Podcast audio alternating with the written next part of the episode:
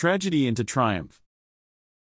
Team members, coaches, and managers of Box Elder High School's wrestling team celebrate after winning their 5A divisional tournament last week. The team wrestled hard in honor of Colton Mosser, a teammate who died in November, and a coach, Dan McKenzie, who they lost a month later. See story on page 3.